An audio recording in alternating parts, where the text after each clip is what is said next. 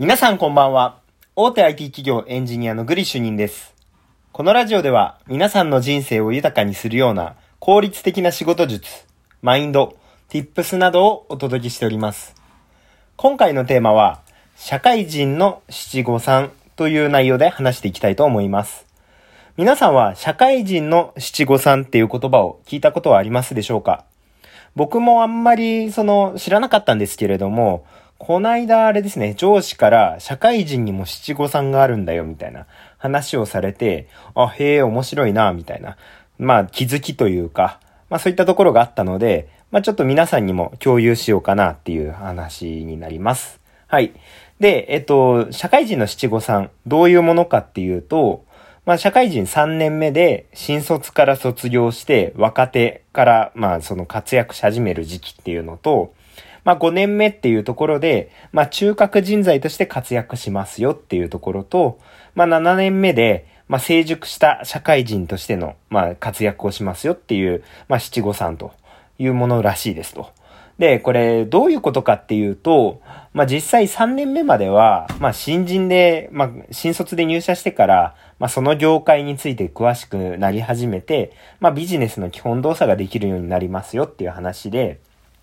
で、5年目ぐらいになると、まあ、徐々に仕事を任されるようになって、まあ、現場のリーダーになってきますよっていう話と、7年目になると、もう中堅社員として、まあ、ある程度の仕事を、まあ、自発的に実施したり、まあ、あるいはもうビジネスとか、まあ、経営目線の、まあ、収益とかを見始めるよみたいな、そういったお話を、あの、まあ、うちの会社では、まあ、言っていたりしましたと。だから七五三というポイントがありますよっていう話ですと。で、えっと、ここで、まあ、僕がその七五三の話を聞いたときに、じゃあ、七五三のこの段階でどこが一番大事かなって考えてみたんですよ。って言ったときに、やっぱり最初の七五三の三、新卒から3年目の社会人1から3年目っていうのはすごい大事だと思ったんですね。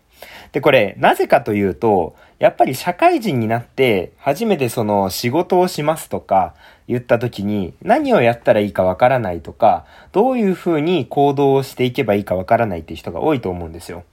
で、結構ありがちなのが、まあその仕事ができる人、できない人っていろいろ、まあそのライフワークバランスなども踏まえて、いろいろあるとは思うんですけれども、やっぱりその仕事に対して真剣に向き合うかどうかとか、真剣に取り組めるかどうかって、やっぱり社会人の基礎としての1から3年目で形成される、まあ行動の仕方とか、仕事の進め方、コミュニケーションの取り方。ここら辺がすべてあの社会人の最初の3年間で決まると考えてます。というのも、あの、これなぜかと言ったら、まあちょっと皆さん振り返っていただきたいんですけれども、じゃあ学生時代に今までやってきたその生活習慣とかをいきなり変えるって多分難しいと思うんですよ。ただ、社会人になりましたって言った瞬間って、まっさらな状態だったりするんですよね。で、そのまっさらな状態から積み重ねてきた1、2、3年ぐらいで、ある程度、まあ、仕事ってこういう風にやるもんだよね、みたいなのが形成された後に、じゃあその概念を覆すことってできますかっていうと、なかなかそんなことないんですよ。やっぱり、あのー、まあ、今まで生きてきて、例えば20年とか生きてきましたって言った時に、今までやってきた生活のし方、過ごし方を変えられるかって言ったらやっぱり変えられないと思うんですよね。で、社会人は、まあその社会人になりましたっていうところで一回リセットかかるかなと僕は考えていて、で、その時に、あの、最初の1、2、3年ぐらいで形成されるもの。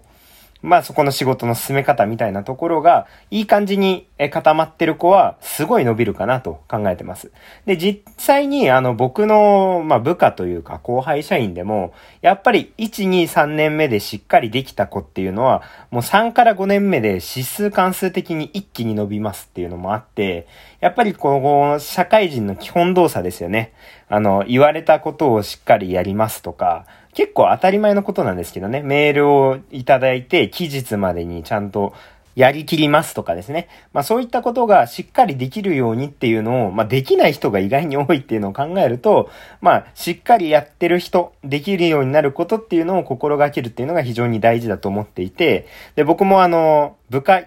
育成みたいな、後輩育成みたいなところは、やっぱり1から3年目はしっかり教えようみたいなところは意識してたりしますというところで、まあ社会人のその七五三みたいなところがありますよっていう話と、僕は最初の3までが結構勝負なんじゃないかなみたいな話を、えー、今回はしました。